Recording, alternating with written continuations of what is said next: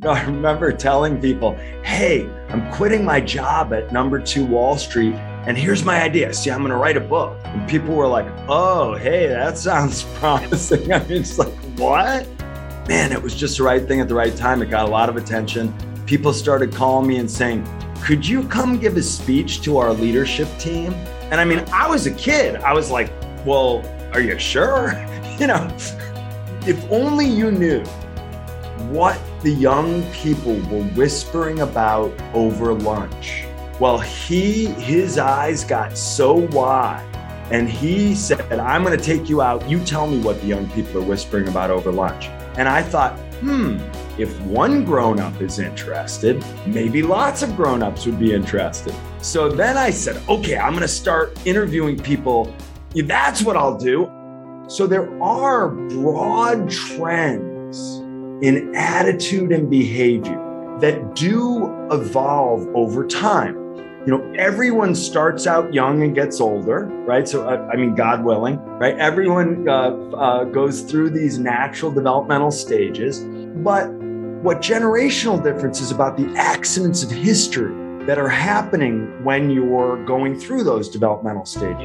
So one of the things I like to explain to older people and younger people is that that's what's going on here. Young people are not a bunch of disloyal upstarts. Uh, the, the, the, grown-ups are not, you know, trying to hold you back. You know, uh, shut up and do as you're told, kid. You know, if I nobody held my hand, you know, and and and and so when I'm able to see the light bulb you know, and and the eyes widen and they go, oh. And today's guest is Bruce Tulgan, internationally recognised as a leading expert on the best practices of effective management, generational change, and young people in the workplace. He is a best selling author and sought after keynote speaker and advisor to business leaders all over the world. Hi, Bruce. Thanks so much for joining us. Uh, where are you calling from today? Oh, yeah. Hey, thanks so much for having me. Uh, I'm, I'm sitting right in my uh, office about uh, in Whitneyville, Connecticut. Uh, most people know New Haven. That's the home of Yale University. And we live uh, uh and work uh, two miles north of the, the, the Yale University Library. So my home is in one place, and next door uh, is the office. So we have two 1920s era uh, houses side by side, and that's that's that's our setup. So I'm right. We, about two years ago, we decided to put in a TV studio, so I'm sitting right here. Oh, brilliant, brilliant! That sounds great. You know, because of the pandemic. Yes, yeah, yeah, yeah. That's a bit of the world I've I've never been to, so yeah, it sounds great. Now, to start off with, can you tell me something that you're both good at and just love doing? Something that drips out of you, a passion? I mean, I guess uh, one of the things uh, that some people know about me uh, that I love to do is karate. Uh, uh, in in Okinawa, they say karate. Uh, it's uh, it's a, a, fighting art. Uh, I've done that since I was seven years old. Um, and in the office, right? So in in one of the the houses, um, in addition to my office and some some bedrooms, there's a dojo. And get this, not only that, but uh, so I've been practicing karate since I was seven years old. I'm 55 on Monday. Wow. Uh, and and my teacher, since I was seven years old, lives here in the office dojo in the house next door. He's the karate master next door. Uh, and uh, um, so uh, karate is a passion of mine. Uh, it's a lifelong pursuit. I've been doing it for 48 uh, well, 48 years. Yeah. So, well, that, that's that's amazing. No, thank you for sharing that. And have you ever been to Okinawa, or is that just where it's originally from the the, the practice? I have. So, uh, growing up, we had Okinawans come to my hometown all the time, uh, and my teacher went to Okinawa thirty different times, and so he knows the Okinawans well. Um, uh, I finally made my first visit in 2011 uh, my teacher and one of my close personal friends, who's also a client and an awesome karate uh, practitioner. Uh, we all went for uh, three and a half weeks in 2011. Uh, and then my buddy uh, and I and one of my students went back in 2015. And actually, in 2015, my teacher's teacher uh, tested me for the master rank in our style. Uh, in our style, when you get to Rokudan, uh, it's also Renshi master. And so technically I'm a master, believe it or not. Wow. And, um, and, and, so that was seven years ago. So I'd like to go back to Okinawa and test for seventh Dan Kyoshi, which we also call Nanadan. Wow. Well, no, because I, I, I had a brief trip to, to those southern Japanese islands in Okinawa, and yeah, I was totally enchanted. So I, that's why I wanted to. I just wondered if you'd been, because it, yeah, it is an amazing place and way of life. Yeah. So thank you. I spent a total of like six weeks there only, but you know the Ryukyu Kingdom has uh, was annexed by Japan in 1879. I'm sure you know, but that's actually uh, where a lot of our karate history comes from, and uh, because it's the nexus between Japanese culture and Chinese culture. Um, and uh, so all karate comes from Okinawa. Yeah, yeah, thank you. Now, you started out life on Wall Street as a lawyer, I believe, and in a more mainstream um, practice there. And then at some point, you've moved out of that and set up uh, your organization, Rainmaker Thinking. You've written lots of books and you've become a worldwide expert on yeah, but but but but but Ian, I was only a lawyer for 428 days. Oh, right. Uh, so that's right. I didn't realize that was okay. I mean, technically, I'm still a lawyer. You know, I'm still admitted to the bar in a few states and stuff. But uh, but but I only practiced at number two Wall Street for 428 days, and then um, at, at, at, the tender young age of uh, uh, of 27, I retired for the first time. You know. Wow.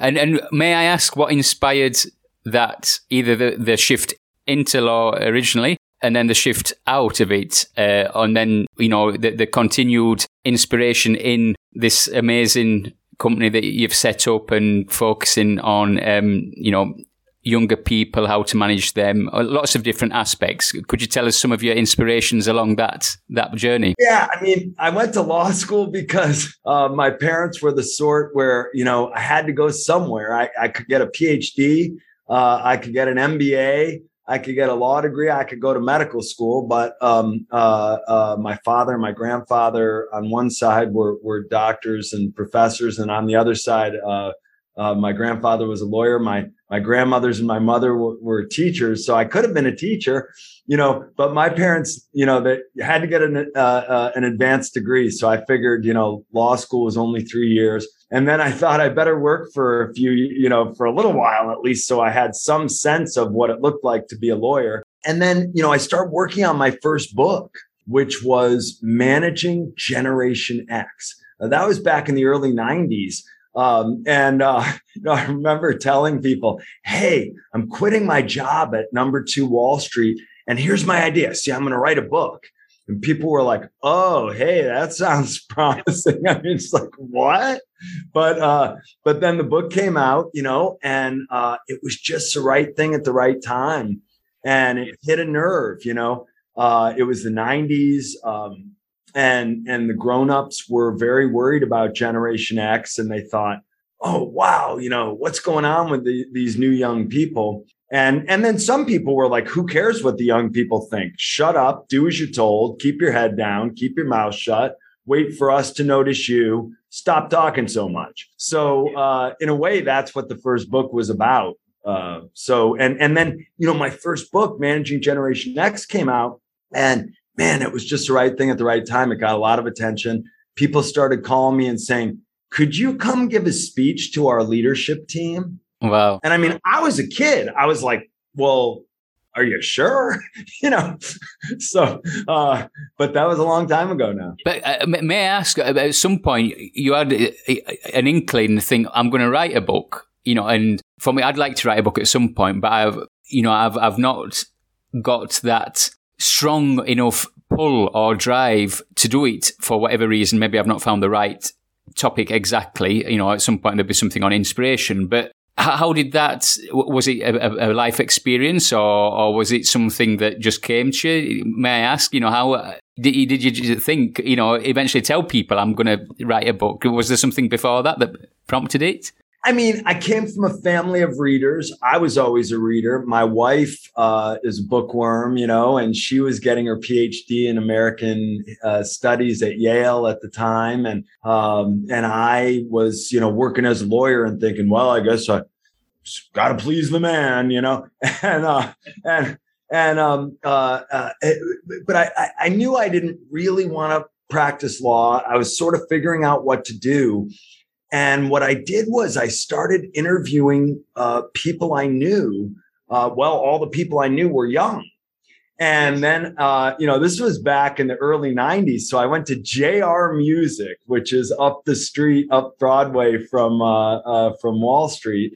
And I got a, uh, I got a laptop, an early laptop, and I started taking notes, you know, and, and and and my wife said gee you know uh, maybe w- what you're working on could be an article or something. And so then i was at the law firm one time and one of the big shot partners came in to talk to me. And for whatever reason they put me on the 18th floor ian. I mean that's where the big shots were you know and and so i always looked real busy you know uh, but but i was working on a book and uh, well, I didn't know it was a book yet. I was trying to keep, I was trying to figure out what the heck to do. Yeah. And this one partner, you know, uh, I got to know pretty well. He was, he was a big shot and he was on the executive committee. And he said to me one time, why are all the young lawyers around here slackers? Now, this was the early 90s. Yeah. Right. You know, you're all disloyal. You have short attention spans. You don't want to work hard. You demand immediate gratification. You expect everything uh, to be your way right away. Uh, what's going on with you people? And I said, gee, you know, Mr. Gates, that was his name. Uh, he's still alive. He's a really wonderful guy. But I said, gee, Mr. Gates, you know, I don't know if slacker is the word you're looking for. You know, Bob went to Harvard. I went to NYU Law School. Uh, Ray went to Columbia. Kim went to Georgetown. I mean, are you sure slacker is the word you're looking for? I mean, here we are all at the second oldest law firm in America. Um, uh, you know, you you should, if only you knew what the young people were whispering about over lunch. Well, he his eyes got so wide and he said, I'm going to take you out. You tell me what the young people are whispering about over lunch. And I thought, hmm, if one grown up is interested, maybe lots of grown ups would be interested. So then I said, okay, I'm going to start interviewing people. That's what I'll do. I'll write a big article called What Your Young Employees Are Whispering About Over Lunch. And at a certain point, that turned into Managing Generation X. And then it got published. As soon as it got published, I mean, it, it, it, it, there was an AP wire story for, for your younger uh, listeners back in the old days. Uh, the media was was organized differently, and the Associated Press was a very important source of stories. You know, there was no Twitter, and um, so the the AP wire story appeared in like 800 newspapers. Wow! And and it was it was like it was like 100 words, Ian. And and and and but it but it ran everywhere. And then people started calling me. So you know that's what happened. Uh, uh, and and and the, and the first call i got was from jack welch's office at ge right. Hey we're calling from mr welch's office at ge mr welch would like you to come speak to his leadership team and i was like wait you mean jack welch and they were like yeah and i they said, What's your speaking fee? And I said, uh, could you hold on a second?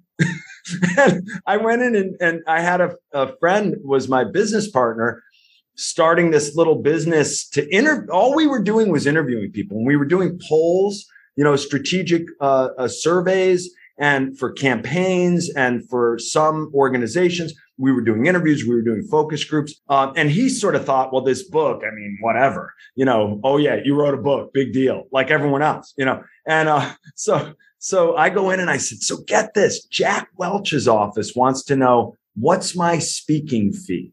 And my buddy uh, said, whatever you think is a lot, that's the answer. Just tell them whatever you think is a lot. So I said some number and they said, okay, Mr. Welch would like you to come. I was like, well, plus expenses. And they said, okay. And I said, well, that's just for the first hour. And they said, okay. And I was like, ooh, wow. Uh, and I, I mean, bear in mind, I was 28.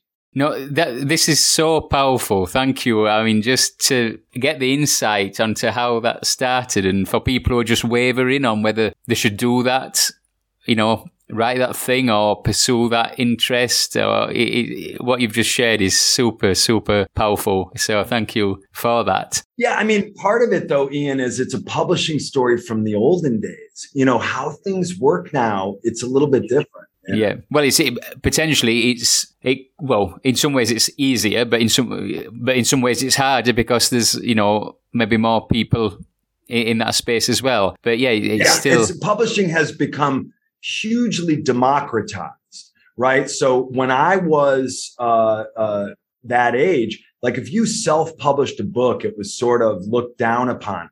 Now uh, self-publishing. You know, you can go, you can publish a book on Amazon to market test it uh, just in digital form as an ebook. Uh, and sometimes some of the most successful books, that's how you get the attention of a publisher. Yes, looking that way. No, that's that's good to know. So then that built, and you became an expert in this whole field of engaged management, and uh, you know bringing different generations together. How did the the generational piece come in? Is that is that principally the Generation X with other generations, or is the is it more involved now uh, that piece? Yeah, well, let me just be totally honest. You know, uh, I had no idea what I was doing. Yeah. I mean, I was a young lawyer. Uh, uh, I I was interviewing people. After a hundred interviews, I thought, okay, that's probably good enough for a book. Um, the book got all this attention. So then I start thinking, well, gosh, what else will I do? You know, I start getting speaking invitations and I was like, I barely ever had a job. You know, like so so then I started saying, well, I've never really had a job. That's my that's my superpower, right? And and then what happened is, you know, I thought, well, okay, so I need to keep interviewing people because I don't know what the heck I'm talking about right? I, I, all I know is what I'm learning from the interviews, right? And I'm smart enough. I'm a smart enough guy to know, like, you know, I don't really know that much. So, um, so my interviewees are the ones who have taught me over the years. You know, so what happened is I said every company that hired me, I said, well, first I need to interview your people you know, and and and and and so then you know, Steelcase, the office furniture manufacturer, the United States Army, uh, wow. the YMCA, Anheuser Busch, all these big old fashioned companies. Bear in mind, none of the uh, new companies, right? It, I wasn't getting phone calls from like the new, you know, remember in the late 90s was the first internet boom. You know, TRW, you know, these old fashioned companies, uh, the CIA, right? Uh, uh, all these old organizations and I started, what I would say to them is, well, I got to interview your people, you know, and then we realized, okay, that's the model. And so we started doing more and more chartered research, right? Companies would say, could you come in and interview our young people and tell us what they think, right? You know, and easy enough. Let me go talk to them. Sure. Here's what they think, you know, and um, uh, they don't think they have that they're disloyal right? They don't think they have short attention spans. They don't think that they demand immediate gratification. That's not where they're coming from. Here's what they think. Yes. Right. So, so, um, then I wrote another book and another book and another book. And what happened is, um, Generation X started to get older. so, uh, so, so the first thing was, you know, I wrote a bunch of books about young people in the workplace. I wrote some very short books, one about recruiting, one called Fast Feedback. Um, and, and then I wrote a book called Winning the Talent Wars. Because remember, in the late 90s, uh, we were having a terrible shortage of talent, like now. Yes. So uh, uh, uh then that book came out and 9 11 happened. Right. So, by the way, that book is coming out in a new edition uh, in, in, in the autumn because now there's a talent war again. So winning the talent wars was was really my first strong pull away from just being a young person talking about other young people. Yes. And then uh and then what happened is uh you know we had gathered so much research I just was trying to report the research uh, in as many different ways as I could. So in 2004, uh, we did a white paper called The Under Management Epidemic. Yes. That turned into It's Okay to Be the Boss two or three, maybe three years later. Um, at some point, there were a bunch of other young people showing up. Uh, so uh, I wrote a book about the millennials. Um, and and and you know, over time, what happened is we put our research into three buckets. One, generational change, uh, human capital management, and three, highly engaged leadership. And really, everything I've ever done has come from you know what is now more than a half million interviews uh, from people from uh, hundreds and hundreds of organizations. Wow! And you've out of all those interviews and different companies, are there any inspiring stories you've come across that you're allowed to share from those? I mean, there's there's there's a million great stories. Uh, some of them are stories of you know horrible managers. Some of them are stories of low performers who are hiding out and collecting a paycheck. Uh, some of them are of, you know, natural leaders who can light the fire in your belly, but then they break hearts. They don't provide guidance, direction, support, and coaching. There's all kinds of great stories. I will tell you, you know, I'm a sucker for uh, uh, people in uniform. So I often tell stories about the armed forces. Uh, our number one client, uh, since the Army hired us, uh, back in 1995. Our number one client uh, for a long, long time uh, has been was the United States uh, government, right, uh, and various entities, the military, the intelligence community. Uh, I will say, for what it's worth, um, I did not do any work for the government for for four years myself, but. Uh, but but uh, for for a long time, and and you know I'm available again. So uh, um, but but but you know, I love looking at how the military teaches young people to follow. How the how the military teaches young people uh, self evaluation against an objective standard. Yes. Uh, how they teach young people personal responsibility, uh, attitude. How they teach young people work habits, people skills. Uh, how they teach the value of foundational learning uh, problem solving, uh, decision making, how they teach young people about the power of context, uh, about service mindset, about um, citizenship, right? Uh, in, in, in, how to be a citizen in one place is different from how to be a citizen in another place.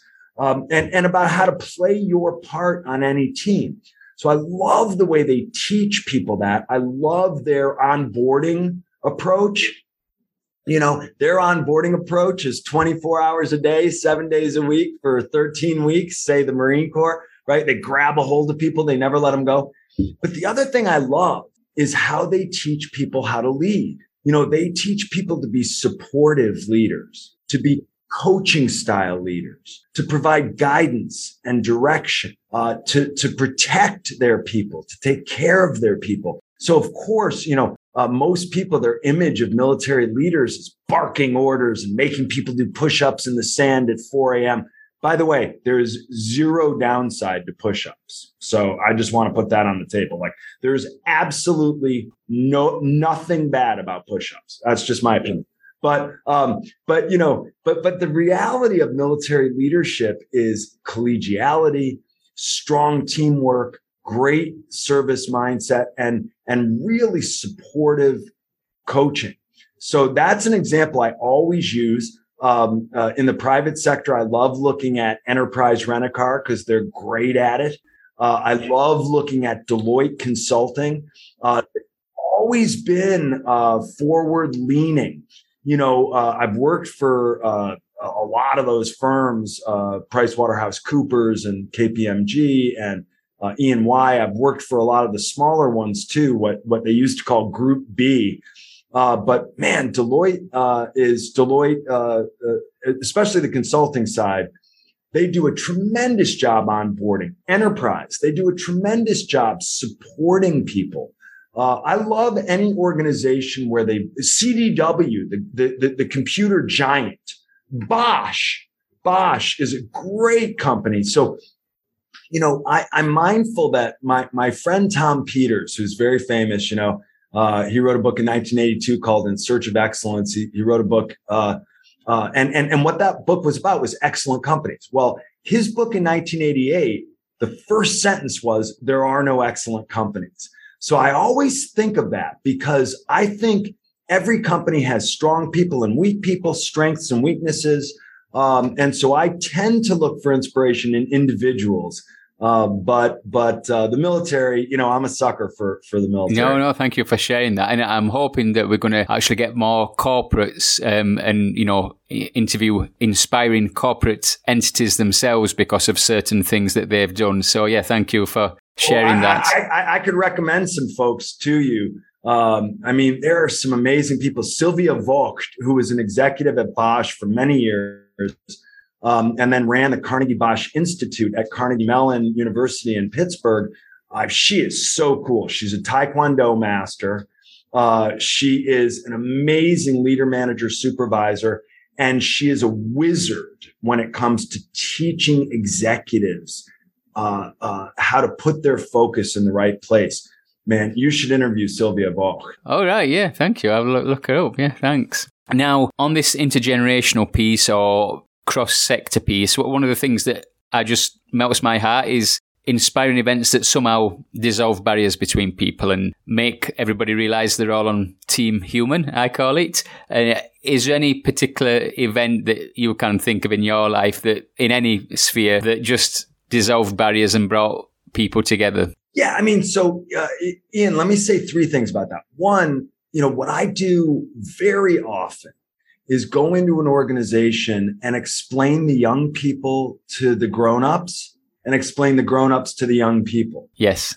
So anytime I'm able to bridge a divide, you know, you think about diversity, right? And and and and and and you know, if you bring, you know, some people the way they think about diversity is, well, you know, how do the young people want to be managed? Well, to your point, they're on team human. I cannot give you a cheat sheet for how the young people want to be managed. How about how does Mr. Blue want to be managed? How does Mr. Red want to be managed? How does Ms. Purple want to be managed? So there are broad trends in attitude and behavior that do evolve over time. You know, everyone starts out young and gets older, right? So, uh, I mean, God willing, right? Everyone uh, uh, goes through these natural developmental stages. But what generational difference is about the accidents of history that are happening when you're going through those developmental stages. So one of the things I like to explain to older people and younger people is that that's what's going on here. The young people are not a bunch of disloyal upstarts. Uh, the, the, the, grown-ups are not, you know, trying to hold you back. You know, uh, shut up and do as you're told, kid. You know, if I, nobody held my hand, you know, and, and, and, and so when, when I, when I'm able to see the light bulb, you know, and the, and the eyes widen and they go, oh, you know, and, and then the younger, less experienced people get more guidance, direction, support, coaching. Yes. The older, more experienced people have someone to explain TikTok to them or whatever, you know, uh, uh, I love it when, um, you know, my view is that uh, uh, diversity is really good for business, and generational diversity is very much overlooked. And uh, uh, so when people start to understand it's a legitimate diversity issue, you understand better where people are coming from, where they're going, uh, how to help them get there, yes, uh, how to interact with them in a way that works for them and works for you.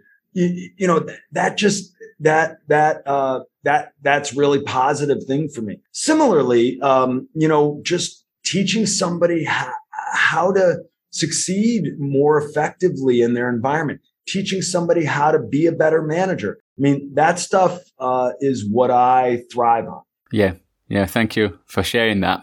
And is there a person in your life that's been your biggest inspiration and why? Yeah. I mean, my wife is my biggest inspiration. Uh, my father uh, and my mother, I would say, uh, are, are, are, a close second. My wife is uh, super unusual person.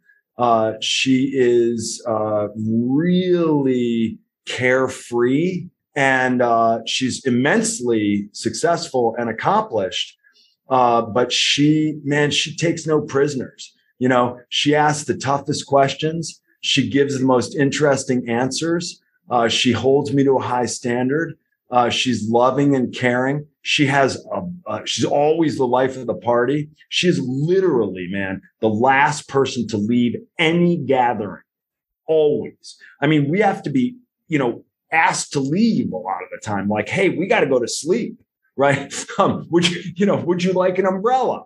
You know, something. Go. Um, so you know, um, and then you know, my mother uh, uh, was just such a brilliant person, and you know, um, had tremendous integrity. Uh, my father is uh, uh, a gifted doctor and uh, dean and professor of medicine, and so you know, uh, he's saved more lives uh, than anyone else I know. Um, so unless you include, you know, like military leaders who have prevented a nuclear war or something. Yeah, wow. No, thanks. Thanks for sharing that. And I mean, I could give you a lot of other examples from outside my personal life. Yeah, uh, yeah, we should. Yeah, anybody that you, yeah, thank. You. I mean, if there's anybody else you want to mention, feel free. Yeah. Yeah, so Sylvia Vogt, the one I was mentioning earlier, I mean, she is truly an inspiration. She is, uh, she's like a Zen master. You know, she is so even keeled, so brilliant and sensitive, and she's a great listener. That's what I love about her. She's a great listener. Um, she's super um, careful with people. You know, so some people are carefree. Sometimes that means they're not as careful with others. Um, uh, uh, so, you know, I could give you example after example. Uh, Sergeant Major William Whaley is a guy I worked with in the United States Marine Corps back in the 90s. Uh, he taught me one of the most valuable things I've ever learned, which was a super easy tool for situational leadership. And it's just six questions. Who is this person at work? Why does this person need me right now? What is my message with this person or question? How should I try to communicate with this person? Where should I do it and when? Wow. And it's so good. Yeah, I can see that. Thank you. Yeah, just to, to get the best out of it. Yeah, and it's just, you know, it's just who, why, what, how, where, when. Yeah, thank you for sharing that. And now it's time for quick fire inspiration. Could you let us know one of your most inspiring films? Films. Well, I mean, golly. Um, sure, Rocky. Okay. Yep. One of your most inspiring comedians. Wow, that's a tough one. I guess George Burns. Okay. One of your most inspiring aspects of nature. I mean, every day I listen to the birds. I find birds amazing. Yeah, bird, I like the bird song. They can fly. and they're little tiny dinosaurs. And I love cardinals especially. Okay. One of your most inspiring songs? Songs well, you know, anything by the Beatles. Uh, Let It Be, I guess, is one that I use for prayer. Um, All Things Must Pass by George Harrison, which is a, a single. Um, it, it, George Harrison was a very prayerful fellow. So there are some other songs. Uh, you Are the One is a lesser known George Harrison song that I use to pray sometimes. Uh, along those lines, Regina Spektor, Laughing with God is a song I love but I don't mean to get all religious on you. I'm, you know, I'm groovy, man. You know, no, so, no, uh, they're, no, they're nice. I, yeah, because I, I enjoy looking them up, uh, and I put the the link in the show notes so if people can. About, and this bird can sing uh, to to tie together the birds and the Beatles. Right? Okay, and this bird can sing. Brilliant. One of your most inspiring aspects of design or style. Designer style. I'm not a stylish guy. I mean, I don't know, a pretty flower. Uh, I don't know. You got me, man. So I got, you know, I, I love our homes, but I think I would love any home I lived in. And um, last one, one of your most inspiring aspects of travel. Of travel, I mean, uh, I'm a homebody, but I travel 150 days a year for 25 years. Uh, so uh, I always learn from travel. You know, I guess when I go someplace that's very, very different from America, it it is brought home to me how much of an American I am. I mean, man, people can see me uh, a hundred paces away and they're like, "Oh, let's go talk to that American." I said, "How do you know I'm an American?" They're like, "It's obvious," you know. So that always amuses me. Um, but, you know, Americans are big on American exceptionalism. One of the things I love about um, our friends abroad, uh, and and so I just uh, we lived in Ireland for a while, and I guess probably the most inspiring thing to me about that was because there wasn't a language barrier. Although I did one time ask a young lady for a ride, and boy, did I get chewed out for that. Um, uh, she said, "You mean a lift?" And I said, "Okay." You know, but uh, but sorry, it was back in the '80s. I didn't know. Uh, I hashtag me too to myself. But um, but but but living in Ireland, you know, um, there was no language barrier. But what I came to realize, oh, but this is a very different place, and it helped me appreciate how much we see the world not as it is, but we see the world as we are. Yes, that's brilliant. Thank you. Now, can you tell me what you think is most right in the world? What is most right in the world? today that's uh, that's a tough one. I mean, I guess uh, love. Yeah, thank you. And if someone's low on self belief and they've forgotten how amazing they are, any tips you can can give those listeners? The next part of your story always starts right now. There's a, a lot of things you can't control. Uh, the thing you can control is you. Your thoughts. If you're not liking your thoughts, read. Fill your brain with the thoughts of a brilliant writer. Uh, read the last lecture. Read Make Your Bed. Read Siddhartha. Read uh, Jonathan Livingston Seagull. Change your thoughts by reading the words of a great thinker. Uh, and, and, and, and you can do push-ups, you know, uh, uh, take a walk, do things that are in your control. A lot of people think that how they feel, they have to feel better before they take action. Here's a secret. Take action. It'll change how you feel. Smile. It'll change how you feel. Take a walk. Do push-ups. Do something. Uh, and you can always control your words, your actions, your gestures, your expressions. And, and, uh, you don't have to start. You only have one place to start right here, right now. And, uh, and it's okay to fail. Uh, fail like crazy because if you have a 1% chance to succeed, you need to get busy and fail 99 times. Wow, yeah, that, that is super powerful. Thank you. And on books, what is the next book on your reading list? On my reading list, uh, I'm, um, you know, I've been rereading everything that Malcolm Gladwell wrote. So, uh, uh, and and some of them I hadn't read, you know, but once I read the ones talking to strangers, outliers, um, uh, what the dog saw, a bunch of books that I hadn't read. Um, so now I went back and reread Blink and I'm reading right now uh, uh, uh, his first big book, The Tipping Point. Um, and I, I, haven't decided what I'm going to read after that. Yeah, yeah, no, I've heard of Outliers, so yeah, and, and uh, but I've not read it, so yeah, thank you. Outliers is great. That's the one that popularized the 10,000 hour rule. Okay. You know that if, if you want to be an expert, you got to do something for 10,000 hours.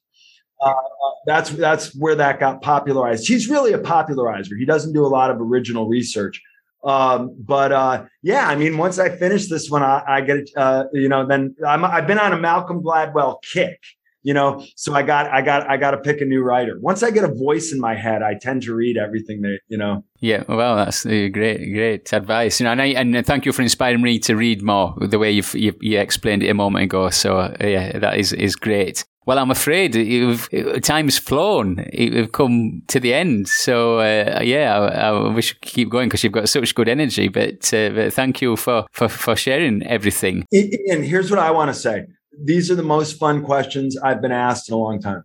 Oh, well, thank you. That's so kind. Thank you. well, I mean it. I mean, this was the most fun interview I've done in a long time. Oh, cool, cool. Thank you. And um, if people want to get in touch, how should they do that? Is it, is it the Rainmaker Thinking website? Yep. Yeah, rainmakerthinking.com. You want to reach me, Bruce T at rainmakerthinking.com. I type faster than I talk. You send me an email, I will definitely respond. Thank you for sharing that. Right. Well, thanks so much for today. Hey, thank you. This is awesome. Wow, my chat with Bruce was literally life changing. Here are Bruce's top 10 hits of inspiration. 1. Get inspired by karate and Bruce's commitment to his practice of this for 48 years. 2. Get inspired by writing that book. It might be just the right thing at the right time, like Bruce's was. And you can market test a book by publishing it as an ebook on Amazon. 3. Get inspired by interviewing the people you know on a topic you love. You never know where it might lead. 4. Get inspired by setting up some strategic polls in your area of expertise to generate valuable insights on what people need. 5. Get inspired by how people were calling Bruce up to ask him what his speaker's fee was. Wow. 6. Get inspired by learning from the people you may interview. This may be enough to start with, even if you're not an expert. 7. We have entered another talent war. Get inspired by the creative ways in which you can harness this phenomenon. 8. Get inspired about learning about citizenship and how this varies from place to place, and that you could get taught about this in the military. 9. Get inspired by being taught to be a supportive and coaching style leader about service, mindset, and teamwork. And this is all something you might be able to get with your current employer. 10. Get inspired by generational diversity and how this is good for business. Enjoy understanding where people are coming from, the accidents of history people may have experienced on their journey through life, where people are going, how to help them get there, and how to interact with them in a way that works for you. 11. Get inspired by Bruce's friends' quick steps to situational leadership. Here we go. A. Who is this person at work? B. Why does this person need me right now? C. What is my message or question with this person? D. How should I try to communicate with this person? E. Where should I do it? And F. When? 12. Get inspired by songs you might be able to use in prayer if you pray. 13. Get inspired by realizing that we often see the world not as it is, but how we are. 14. The next part of your story always starts right now. And if you don't like your thoughts, read. Fill your brain with the thoughts of brilliant writers. Oh, what a brilliant idea. I'm going to do that one, Bruce. Thank you. 15. You don't have to wait to feel good to take action. Take action. It will fe- change how you feel. And finally, number 16. It's okay to fail. If you have a 1% chance to succeed, you need to get busy and fail 99 times. Thanks for joining me today. Watch out for news on our new group. Thank you everyone for listening today. Your kind attention is really appreciated and valued. If you feel some inspiration from today's episode, please share it and please leave us a review on iTunes. And if you wish, leave us some comments. In your comments, please let us know any inspirational subjects you'd like us to cover, as I aim to build a bank of both inspiration and stories of events that inspired close connection between groups of people. If you have something to share in this space, send me an email at inspiringteamhuman at gmail.com. Thanks again. Look forward to seeing you next week for another boost of inspiration. Thanks to Bensound for the music.